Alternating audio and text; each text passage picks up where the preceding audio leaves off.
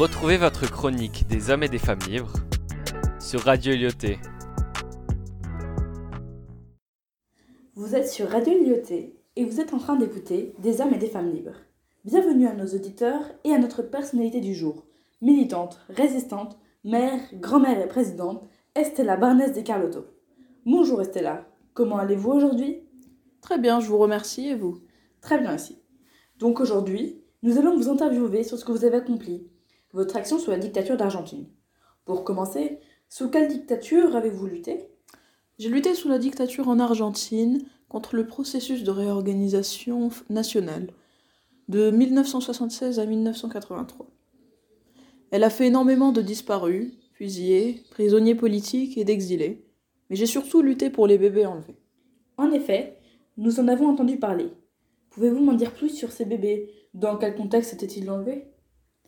Les bébés étaient enlevés aux, di- aux desperacidos, les personnes disparues qui luttaient contre le régime politique.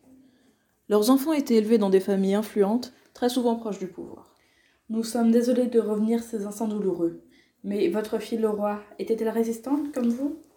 Ma fille Laura était membre des Montoneros, organisation qui luttait contre la dictature, et elle a été arrêtée par celle-ci et mise en prison pendant qu'elle était enceinte de son compagnon Oscar.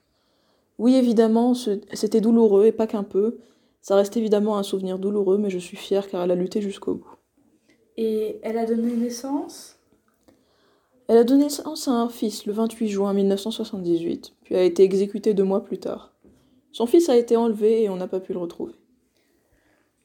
Mais pourtant, votre petit-fils n'a-t-il pas été retrouvé ? En effet, il y a cinq ans, j'ai retrouvé mon petit-fils Guido, âgé de trente-six ans. J'ai maintenant mes quatorze petits-enfants près de moi. Le siège qui était vide ne le sera plus. Il vivait sous un faux nom ? Guido vivait depuis sa naissance sous l'identité d'Ignacio Urban Guido. Il est né dans un hôpital militaire à Buenos Aires en dix-neuf cent soixante-dix-huit.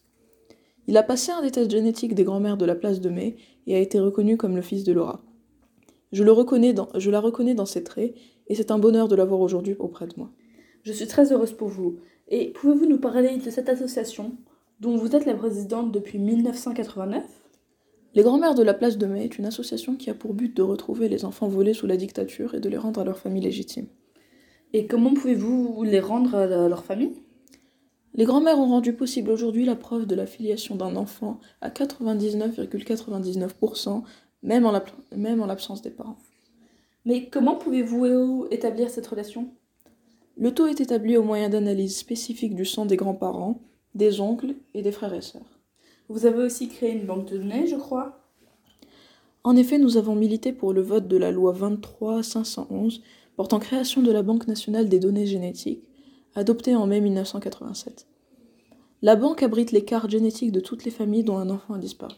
Et la banque contient combien de données ? Aujourd'hui, la banque de données contient les portraits génétiques de trois cent cinquante-deux familles, soit près de trois mille personnes. Combien d'enfants avez-vous pu identifier grâce à cela ? Nous avons pu identifier cent vingt-quatre enfants en deux mille dix-sept, parmi les cinq cents enfants kidnappés ou nés en détention durant cette période militaire, puis clandestinement adoptés par les familles des militaires, policiers ou proches du pouvoir. Quand avez-vous commencé à lutter pour les grands-mères de la Place de Mai ? J'ai rejoint l'association des grands-mères de la Place de Mai en avril dix-neuf cent soixante-dix-huit. Et je m'y suis consacrée à plein temps en prenant ma retraite d'institutrice à partir d'août dix-neuf cent soixante-dix-huit. Et j'en suis devenue présidente en dix-neuf cent quatre-vingt-neuf.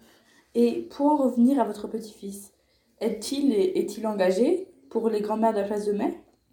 Oui, Guido est aujourd'hui pianiste. Il dirige une école de musique à Olavaria. Il s'est engagé depuis plusieurs années dans le combat pour retrouver les enfants disparus de la dictature. Et comment peut-il aider l'association ? En deux mille douze, par exemple, il a participé à un concert du, lyc- du cycle de musique pour l'identité qui appuie le combat des grands-mères de la Place de Mai. Quelle récompense avez-vous eue ou l'association avez-vous reçue pour cette action ?